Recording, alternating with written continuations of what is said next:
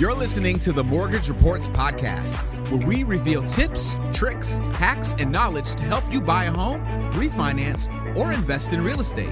What's going on, guys? Ivan Simental, your host of the Mortgage Reports Podcast. And in today's episode, we're going to be talking about real estate contingencies in a changing market. So we're going to dive in on what I'm seeing in regards to contingencies right now and what does contingent mean. But before that, thank you so much for tuning in to the Mortgage Reports podcast. Hit the like, share, and subscribe button if you have not already. And if you find value, as always, share this with a friend, family member, somebody you think might benefit from this. So, what does contingent mean? In its simplest form, it means depending in certain circumstances. So, this might mean that the offer has already been accepted and negotiated, but there are some things that still need to be finalized. So, that in the real estate transaction is what contingent means. Now, am I seeing more contingencies, less contingencies right now? Honestly, right now it's in in more of a favor to the buyer. So I personally like seeing contingencies in place because this protects borrowers and it actually protects sometimes or it protects the sellers as well. So I always recommend that we keep contingencies if for a reason they do it, if for whatever uh, reason they end up asking me.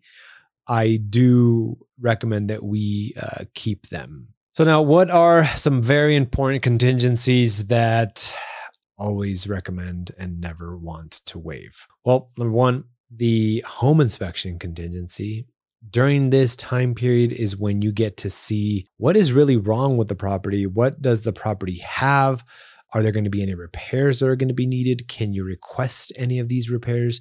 So typically this is done within the first couple of days of going under contract is you do your inspection on the house.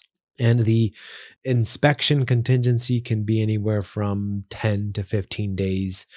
So this is an important one, the home inspection contingency. And number two, financing contingency. Because the reason why I say we keep this one and this one and this one should always be in the contract uh, is because for whatever reason, let's just say something that wasn't looked at, got looked at, and it's not good, right? Or something came up where you needed to finance something or whatever the case may be. Something came up where it was out of your control, or sometimes a lender makes a mistake and your loan gets uh, denied. If there is no financing contingency, you lose your earnest money deposit and you don't get that back. So that is why I recommend never skipping the financing contingency and always putting one in place for whatever happens or for whatever reason something comes up that wasn't looked at that wasn't seen. It happens sometimes. We are human. We have to remember that. The finance contingency that's an important one and i highly recommend you never uh, skip that one. Number three the appraisal contingency. So the appraisal contingency is essentially, hey, if the house doesn't come in at value, then I'm going to cancel if we don't get to renegotiate or if we don't get to come to an agreement of the new purchase price, right?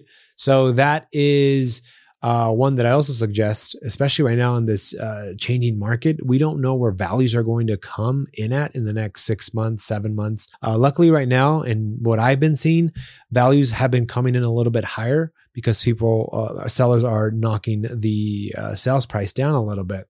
The appraisal contingency is an important one because it really protects you in the uh, situation where the value of that specific property doesn't come in um, at value and say it's at 600,000 and it comes in at 580. You as the uh, buyer are responsible for that $20,000 difference. So I don't know about you, but I don't want to uh, have to pay that. Yes, in 2020 and 2021, buyers were paying the difference because they really needed houses and they really wanted a house. So having that contingency in place allows you to say, hey, I'm going to cancel if X, Y, and Z aren't met.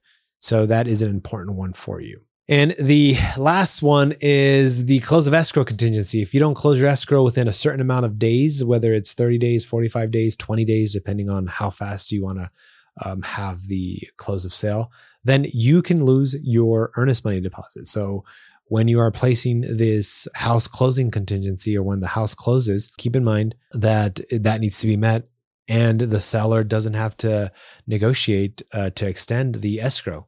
It, typically, it's not really an issue. Sometimes it is. Sometimes, for whatever reason, something comes up in the loan contingency period uh, where something needs to be extended or something needs to be addressed during this certain time period. But I, for me, those are the four most important contingencies. Let me go over them. You got your home inspection contingency, you have your finance contingency, you have your appraisal contingency, and then you have your close of escrow contingency. For me, those are the four most important ones that you should never, I wouldn't, but I wouldn't recommend either that you pass on those contingencies or not allow those to be in place just because they protect you. They're there to protect you and your earnest money deposit. So, guys, I hope you found this episode informative. And if you guys have any more questions with certain contingencies or what they mean, uh, leave us a message, uh, send us a DM. We, you know, we're more than happy to to answer those questions and, and address them